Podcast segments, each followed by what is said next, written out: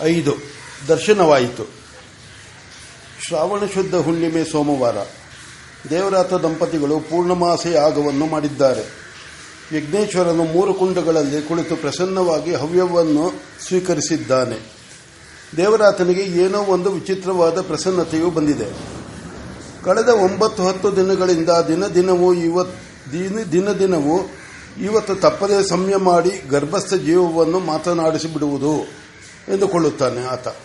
ಆದರೆ ಏನೋ ದಿಗಿಲು. ತನಗಿಂತ ಉತ್ತಮರೆಂದು ಮನಸ್ಸು ಒಪ್ಪಿಕೊಂಡಿರುವವರ ಸಮಕ್ಷಮ ಹೋಗಲು ಹೆದರುವವರಂತೆ ದೇವರಾತನು ಏನೋ ಕುಂಟು ನೆಪಗಳನ್ನು ಮುಂದೆ ಮಾಡಿ ಸುಮ್ಮನಾಗುತ್ತಾನೆ. ಇಂದು ಖಚಿತವಾಗಿ ಗೊತ್ತು ಮಾಡಿಕೊಂಡಿದ್ದಾನೆ. ಏನಾದರೂ ಆಗಲಿ ಇವತ್ತು ಮಾತನಾಡಿಸಿಯೇ ತೀರಬೇಕು. ಇನ್ನೆಷ್ಟು ದಿವಸ ಸುಮ್ಮನಿರಬೇಕು. ಇನ್ನೆಷ್ಟು ದಿವಸ ಸುಮ್ಮನಿರುವುದು. ಸುಮ್ಮನಿದ್ದರೆ ಮಗುವಿಗೆ ಏನು ಹೇಳಬೇಕೆಂದು ಮಡದಿಗೆ ತಿಳಿಯದೆ ಅವಳು, ಅವಳಿಂದ ತಾನು ಇಬ್ಬರು ಕರ್ತವ್ಯ ಭ್ರಷ್ಟರಾದಂತೆ ಆಗುತ್ತದೆ. ಅದು ಸರಿಯಲ್ಲ. ಆದರೂ ಅಂಜಿಕೆಯು ತಪ್ಪಿಲ್ಲ. ಸಂಯಮ ಮಾಡಿದರೇನೋ, ಮಾಡದಿದ್ದರೇನೋ ಎಂಬ ಸಂಶಯ ಇನ್ನೂ ಪ್ರಬಲವಾಗಿದ್ದರೂ ಸಮಯ ಮಾಡಿಯೇ ತೀರುವುದೆಂಬ ಸಿದ್ಧಾಂತ ಬಲವಾಗಿದೆ. ಚಳಿಯಿಂದ ನಡುಗುತ್ತಿದ್ದರೂ, ತಣ್ಣೀರೆಂಬ ಬೈಕೆ ಇದ್ದರೂ ಸ್ನಾನ ಮಾಡಿಯೇ ತೀರಬೇಕೆಂಬ ಹಠದಿಂದ ನೀರೊಳಕ್ಕೆ ಇಳಿಯುವ ವೈದಿಕ ಬ್ರಾಹ್ಮಣನಂತೆ ಆತನು ಸಂಯಮಕ್ಕೆ ಸಿದ್ಧನಾಗಿದ್ದಾನೆ. ಹಗಲು ಕಳೆದು ಸಂಜೆಯಾಯಿತು. ಸ್ನಾನವಾಯಿತು. ಸಂಧ್ಯಾಕರ್ಮವಾಯಿತು. ಅಗ್ನಿಹೋತ್ರವಾಯಿತು. ಫಲಹಾರವಾಯಿತು. ಅಂದು ದೇವರಾತನು ಹೆಂಡತಿಯನ್ನು ಕರೆದು, ಇಂದು ಬೇಗ ಮನೆಗೆ ಮನೆಗೆಲಸಗಳನ್ನೆಲ್ಲ ಮುಗಿಸು. ಬೇರೆ ಕೆಲಸವಿದೆ ಎಂದು ಹೇಳಿದನು. ಆಕೆಯು ಆಗಲಿ, ಆದರೆ ಬೆಳಗಿನಿಂದ ದುಡಿದು ದುಡಿದು ಮೈಯೆಲ್ಲ ಹಣ್ಣು ಹಣ್ಣು ಆದಂತಾಗಿದೆ. ನನಗೂ ನಿಮ್ಮ ಅಪ್ಪಣೆ ಸಮ್ಮತವಾಗಿದೆ. ಎಷ್ಟೋ ಹೊತ್ತಿಗೆ, ಎಷ್ಟು ಹೊತ್ತಿಗೆ ಹಾಸಿಗೆ ಕಂಡೇನೋ ಎಂಬಂತಾಗಿದೆ. ಆಗಲಿ ಎಂದು ಅವಸರವಾಗಿ ತನ್ನ ಕೈಗೆ ಸಿಕ್ಕುದನ್ನು ಮಾಡುತ್ತಾಳೆ. ಅಷ್ಟರಲ್ಲೇ ದೇವರಾತನು ಮತ್ತೆ ಬಂದು, ಅವಸರವೆಂದು ಊಟವನ್ನು ಬಿಟ್ಟಿಯೇ? ಬಿಡಬೇಡ, ಎರಡು ಜೀವದವಳು ಎನ್ನುತ್ತಾನೆ. ಆಕೆಯು ನಗುತ್ತಾ, ನಿಮ್ಮ ಅಪ್ಪಣೆಯಾದ ಮೇಲೆ ನನಗೇನು ನಾನು ಫಲಹಾರ, ನಾನು ನಾನು ಫಲಹಾರ ಮಾಡುವುದು, ಎರಡು ಬಾಳೆಹಣ್ಣು ತಿಂದು ಅಷ್ಟು ಹಾಲು ಕುಡಿಯುವುದು ಎಂದುಕೊಂಡಿದ್ದೆ. ಈಗ ಊಟ ಮಾಡಿ ಹಾಲು ಕುಡಿಯುವುದು ಎಂದು ತನ್ನ ಕೆಲಸಕ್ಕೆ ಹೋಗುತ್ತಾಳೆ. ದೇವರಾತನು ಶಯ್ಯಾಗೃಹದಲ್ಲಿ ಹೆಂಡತಿಗಾಗಿ ಕಾದಿದ್ದನು. ಆಕೆಯು ಬೇಗನೆ ಬಂದಳು. ಆ ದಿನ ಗಂಡನಿಗೆ ತಾಂಬೂಲದ ಉಪಚಾರವಿರಲಿಲ್ಲವಾಗಿ ತಾನು ಬರುವಾಗಲೇ ತಾಂಬೂಲವನ್ನು ಹಾಕಿಕೊಂಡೇ ಬಂದಿದ್ದಳು. ತಾನು ಮಲಗುವವರೆಗೂ ಆಕೆಯೂ ಮಲಗುವುದಿಲ್ಲವೆಂದು ದೇವರಾತನು ತಾನು ಹಾಸಿಗೆಯ ಮೇಲೆ ಅಡ್ಡವಾಗಿದ್ದನು. ಆಕೆಯು ಮಲಗಲಿ, ನಿದ್ದೆ ಹೋಗಲಿ, ಸುಮಾರು ಸರಿ ರಾತ್ರಿಯ ವೇಳೆಗೆ ಸಂಯಮ ಮಾಡುವುದು ಎಂದುಕೊಂಡಿದ್ದ ದೇವರಾತನಿಗೆ ಹೆಂಡತಿಯು ಮಲಗಿದಾಗ ಎಚ್ಚರವಿತ್ತು. ಇನ್ನು ಇನ್ನೊಂದು ಗಳಿಗೆಯೊಳಗಾಗಿ ಆಕೆಗಿಂತ ಹೆಚ್ಚಾಗಿ ಗಾಢ ನಿದ್ರಾಪರವಶನಾಗಿ ಹೋದನು. ಸುಮಾರು ಮೂರನೆಯ ಜಾವ. ಅದರಲ್ಲಿಯೂ ಅರ್ಧ ಕಳೆದಿದೆ. ಆಗ ದೇವರಾತನಿಗೆ ಒಂದು ಕನಸು. ಕನಸಿನಲ್ಲಿ ದೇವರಾತನು ಅಗ್ನಿಗೃಹದಿಂದ ಬಂದು ಬಚ್ಚಲ ಮನೆಗೆ ಹೋಗಿ ಕೈಕಾಲು ತೆಗೆದು ತೊಳೆದುಕೊಂಡು ಬಂದು ಶುದ್ಧಾಚಮನ ಮಾಡುತ್ತಿದ್ದಾನೆ. ಯಾರೋ ಹೆಬ್ಬಾಗಿಲಿಂದ ಒಳಕ್ಕೆ ಬಂದು, ಆಚಾರ್ಯ, ಅಭಿವಾದಿಯೇ, ಎನ್ನುತ್ತಾರೆ. ಬಾಯಲ್ಲಿ ಹೇಳಿದುದಕ್ಕೆ ತಕ್ಕಂತೆ ಅಭಿವಾದವನ್ನು ಮಾಡಿಯೂ ಇದ್ದಾರೆ. ಅವರನ್ನು ಆಯುಷ್ಮಾನ್ ಭೋ ವಿಧಿ ಎಂದು ಆಶೀರ್ವದಿಸಬೇಕು. ಆದರೆ ಅವರ ನಾಮ ಗೊತ್ತಿಲ್ಲ. ಆದ್ದರಿಂದ ಹೆಸರು ಹೇಳಬೇಕಾದ ಕಡೆ ಯಾವುದೋ ಶಕ್ತಿಯಿಂದ ಪ್ರೇರಿತನಾಗಿ ತಾನು ಏನು ಮಾಡುತ್ತಿರುವುದು ಎಂಬುದರ ಗಮನವೇ ಇಲ್ಲದೆ ಯಾಜವಲ್ಕ್ಯ ವಿಧಿ ಎನ್ನುತ್ತಾನೆ. ಇವನು ಇದೇನು ನಾನು ಮಾಡಿದುದು ಎಂದು ಎಂದುಕೊಳ್ಳುವುದಾಗಿ ಅಭಿವಾದಿಕನು ಎದ್ದು ತಾವು ಹೇಳಿದುದು ಸರಿ, ಅದೇ ನನ್ನ ಹೆಸರಾಗಲಿ. ನಮ್ಮ ನಾಮರೂಪಗಳು ಸತ್ಯವಲ್ಲ ಎಂಬುದು ಗೊತ್ತಿರುವಾಗ ವ್ಯವಹಾರಕ್ಕೆ ಏನು ಹೆಸರಾದರೇನು ಎಂದು ನಗುತ್ತಾನೆ. ದೇವರಾತನಿಗೆ, ಈತನೇ ಏನೋ ನಮ್ಮ ಗರ್ಭಕ್ಕೆ ಬಂದು ನಮ್ಮ ಪುತ್ರನಾಗುವವನು ಎಂದು ತೋರುತ್ತದೆ. ಯಾರು, ಯಾರೋ ಹೌದು, ಈತನೇ ಮೊದಲು ನಮಸ್ಕಾರ ಮಾಡು. ಯಾರು, ಈತನೇ ಮೊದಲು ನಾನು ನಮಸ್ಕಾರ ಮಾಡು. ಆ ತೇಜಸ್ಸು ನೋಡಿದೆಯಾ? ಯಜ್ಞೇಶ್ವರನಂತೆ ಪ್ರಕಾಶಿಸುತ್ತಿರುವನು ಎನ್ನುತ್ತಾರೆ. ದೇವರ ಆತನಿಗೆ ಬುಡಿಲನ್ನು ಹೇಳಿದುದು ಜ್ಞಾಪಕ, ಜ್ಞಾಪಕವಾಗಿ ಆತನಿಗೆ ಮನಸಾ ನಮಸ್ಕಾರ ಮಾಡಿದನು. ಆಗುಂತಕನು ಅದನ್ನು ತಿಳಿದು, ಎಷ್ಟಾಗಲೂ ನಾ ಎಷ್ಟಾಗಲಿ ನಾನು ನಿಮ್ಮ ಮಗ, ನನಗೇಕೆ ನಮಸ್ಕಾರ, ನಿಮ್ಮ ಜ್ಯೋತಿಯಿಂದ ಪ್ರಯೋಜನ ಪಡೆಯಲು ಬಂದವನು ಎನ್ನುತ್ತಾನೆ. ದೇವರಾತನು, ನೀವು ಎಲ್ಲಿಂದ ಬಂದಿರಿ ಎಂದು ಕೇಳಬೇಕು ಎಂದುಕೊಳ್ಳುತ್ತಾನೆ.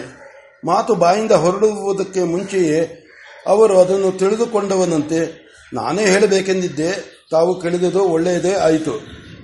ಇನ್ನು ಮುಂದೆ ನನ್ನನ್ನು ಏಕವಚನದಲ್ಲಿ ಯಾಜ್ಞವಲ್ಕ್ಯ ಎಂದೇ ಸಂಬೋಧಿಸಿ. ತಮ್ಮ ಮಗನೆಂದು ನನಗೆ ಆ ಹೆಸರಾಗಲಿ. ತಾನು ತಮೋಲೋಕದಲ್ಲಿದ್ದೆ. ಅಲ್ಲಿ ಯಾರೂ ನಾಮರೂಪಗಳನ್ನು ಅಷ್ಟಾಗಿ ಗೌರವಿಸುವುದಿಲ್ಲ. ಒಂದು ದಿನ ನಾನು ನಮ್ಮ ದಂಪತಿಗಳ ದರ್ಶನ ಮಾಡಿ, ಒಂದು ದಿನ ನಾನು ತಮ್ಮ ದಂಪತಿಗಳ ದರ್ಶನ ಮಾಡಿ ಗರ್ಭವನ್ನು ಸೇರಿದೆನಲ್ಲ, ಆ ದಿನ ದೇವತೆಗಳು, ಋಷಿಗಳು, ಪಿತೃಗಳು ನಮ್ಮ ಆಶ್ರಮಕ್ಕೆ ಬಂದು, ನೀನು ಭೂಲೋಕಕ್ಕೆ ಹೋಗಿ ಬರಬೇಕಾಗಿದೆ ಎಂದರು. ನಾನು ಅಲ್ಲಿ ಎಷ್ಟು ದಿನವಿರಬೇಕು ಎಂದು ಕೇಳಿದೆ. ಅದಕ್ಕವರು, ಒಂದು ಪುರುಷಮಾನವಿರಬೇಕು. ಅಲ್ಲಿ ವಿಶ್ವೋದ್ಧಾರಕ ವಿಶ್ವೋದ್ಧಾರಕ್ಕಾಗಿ ಒಂದು ಸಂಹಿತೆ, ಒಂದು ಬ್ರಾಹ್ಮಣ, ಒಂದು ಉಪನಿಷತ್ತಿನ ಅವತಾರವಾಗಬೇಕಾಗಿದೆ. ಅದಕ್ಕಾಗಿ ಅಲ್ಲಿಗೆ ನೀನು ಹೋಗಬೇಕು ಎಂದರು.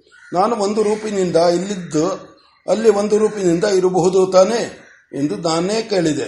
ಅವರು ಇಲ್ಲ, ಮಹಾವಿಷ್ಣುವಿನ ಆಜ್ಞೆಯಾಗಿರುವುದು, ನಿನ್ನ ಸಂಪೂರ್ಣ ತೇಜಸ್ಸಿನಿಂದ ನೀನು ಅಲ್ಲಿ ಹುಟ್ಟಬೇಕು ಎಂದು. ಆದ್ದರಿಂದ ನಾವು ಮೂವರೂ ಬಂದಿದ್ದೇವೆ ಎಂದರು. ಮಹಾವಿಷ್ಣುವಿನ ಆಜ್ಞೆಯಿಂದ ಆಜ್ಞೆಯಿಂದ ಮೇಲೆ ನಾನು ಮರುಮಾತನಾಡದೆ ಒಪ್ಪಿಕೊಂಡೆ. ದೇವರಾತನಿಗೆ ಆ ವೇಳೆಗೆ ಆತನ ಸಾಮೀಪ್ಯದಿಂದ ಪರಿಚಯವು ಬಲಿತು ಮಾತನಾಡುವ ಧೈರ್ಯವು ಧೈರ್ಯವೂ ಬಂದಿತ್ತು. ಆ ದಿನ ಅವಸರ ಅವಸರವಾಗಿ ಬಂದಂತಿತ್ತಲ್ಲ ಎಂದು ಕೇಳಿದನು. ಹೌದು, ಅದಕ್ಕೂ ಕಾರಣವಿತ್ತು. ನಾನು ಆರು ತಿಂಗಳು ತುಂಬಿದೆ, ಗರ್ಭವು ಬಲಿತಿದೆ ಎಂದುಕೊಂಡು ಬಂದೆ.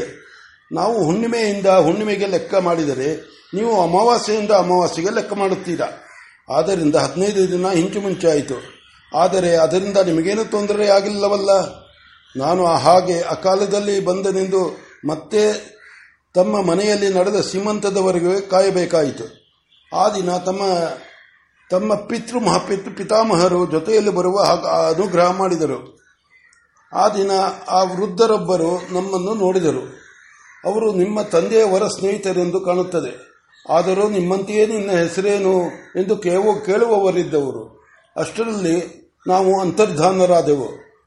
ಅದೂ ನಿಮಗೆ ಗೊತ್ತಿರಬೇಕು. ದೇವರಾತನು ಹೌದು ಎಂದು ತಲೆಯಲ್ಲಾಡಿಸಿದನು.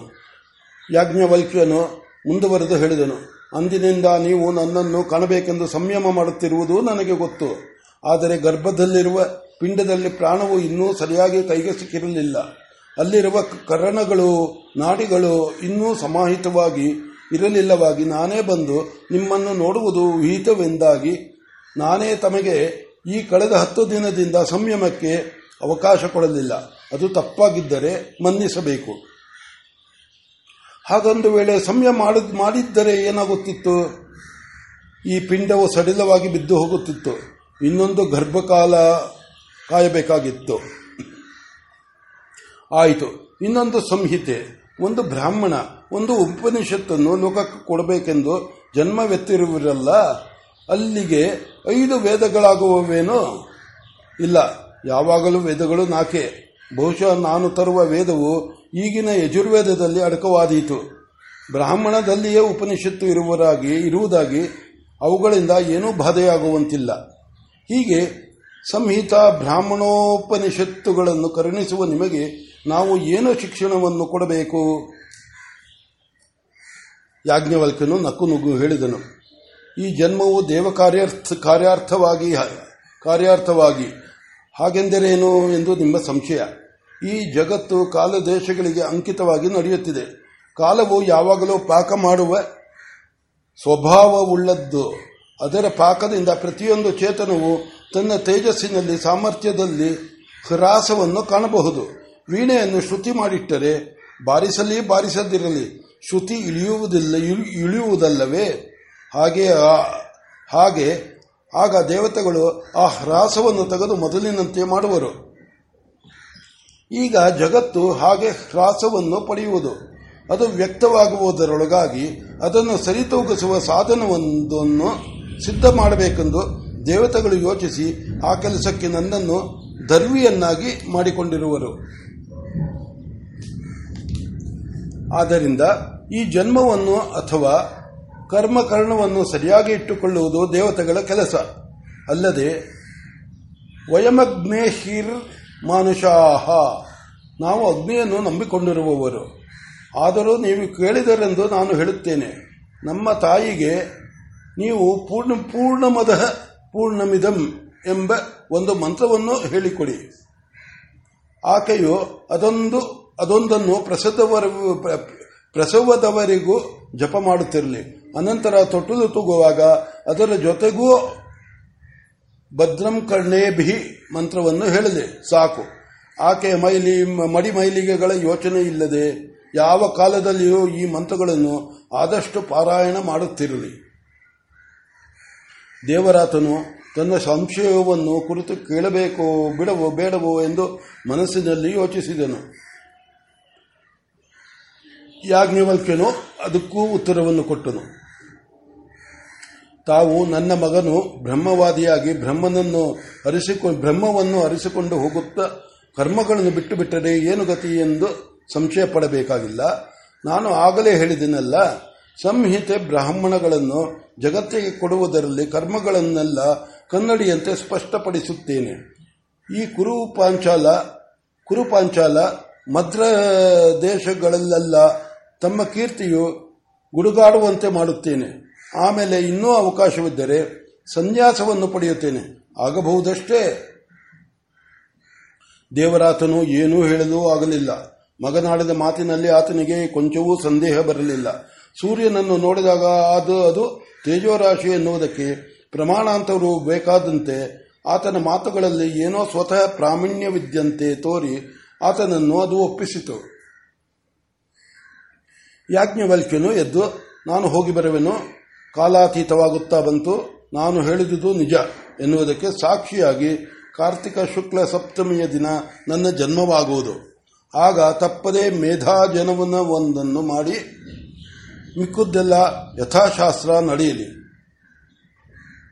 ಎಂದು ಹೇಳಿ ಅಭಿವಾದನ ಮಾಡಿದನು.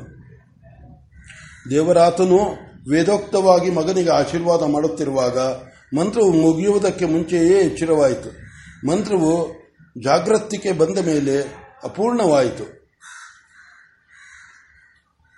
ಆಲಂಬನಿ ದೇವಿಯು ಆ ಮಂತ್ರ ಶ್ರವಣದಿಂದ ಎಚ್ಚೆತ್ತಳು. ಇದೇನು, ಹಾಸಿಗೆಯ ಮೇಲೆ ಮಲಗಿಯೇ ಮಂತ್ರವನ್ನು ಹೇಳುತ್ತಿದ್ದೀರಿ, ಚೆನ್ನಾಯಿತು ಎಂದಳು. ದೇವರಾತನು ನಗುತ್ತಾ, ಎಲ್ಲ ನಿನ್ನ ಮಗನ ಪ್ರಭಾವ ಎಂದು ಕನಸನ್ನು ಹೇಳಿದನು. ಅವಳು ಅದೇನು ಕನಸು ಎನ್ನುತ್ತೀರಿ? ನೀವು ಯಾರೊಡನೆಯೂ ಮಾತನಾಡುತ್ತಿದ್ದುದು ನನಗೆ ಗೊತ್ತು. ಅದೆಲ್ಲವನ್ನು ನಾನು ಕೇಳಿದೆನಲ್ಲ ಎಂದು ಆಶ್ಚರ್ಯಪಟ್ಟಳು ದೇವರಾತನು, ಮುಖ್ಯ ನೀನು ಧನ್ಯಳು, ಕೃತಾರ್ಥಳು. ನಿನ್ನ ಪುಣ್ಯದಿಂದ ಈ ಮನೆಯು ಇನ್ನೂ ಏನೇನೋ ವಿಚಿತ್ರಗಳು ನಂಬುವುದಕ್ಕೂ ಆಗದವು, ನಡೆಯುವುವು. ನಿನ್ನ ಕೈ ಹಿಡಿದು ನಾನು ಧನ್ಯನಾದೆನು ಎನ್ನುವ ಕಾಲ ಬಂತು ಎಂದು ವಿಚಿತ್ರವಾದ ಸಮಾಧಾನದಿಂದ ನೋಡಿದನು. ಆಲಂಬಿನಿಯೋ, ಹಾ, ಇದೇನು ತಿರುಗು ಮುರುಗು ನಿಮ್ಮ ಕೈ ಹಿಡಿದು ನಿಮ್ಮಂತ, ನಿಮ್ಮಂಥ ವಿದ್ವಾಂಸರ ಮನೆಯನ್ನು ಸೇರಿ ನಾನು ಕೃತಾರ್ಥಳಾದಲೆಂದು ಯೋ ಸಂತೋಷಿಸುತ್ತಿದ್ದೇನೆ ಎಂದಳು. ದೇವರಾತನು ಮಡದೆಯ ಮೇಲಿನ ವಿಶ್ವಾಸದಿಂದ ಆಕೆಯನ್ನು ಆಲಂಗಿಸುತ್ತಾ, ಬೀಜವು ಎಷ್ಟು ಒಳ್ಳೆಯದಾದರೇನು? ಅದಕ್ಕೆ ತಕ್ಕ ಸಂಪನ್ನವಾದ ಕ್ಷೇತ್ರವೂ ಬೇಕು ಎಂದು ಮುದ್ದಿಸಿದ. ಆಕೆಯು ಆ ಗಂಡನ ಸ್ತುತಿಯನ್ನು ಸ್ತುತಿಯನ್ನು, ಮೋಹದ ಕಾರ್ಯವನ್ನು ಬೇಡವೆನ್ನದೆ ವಿಶ್ವಾಸದಿಂದ ಸ್ವೀಕರಿಸಿದಳು.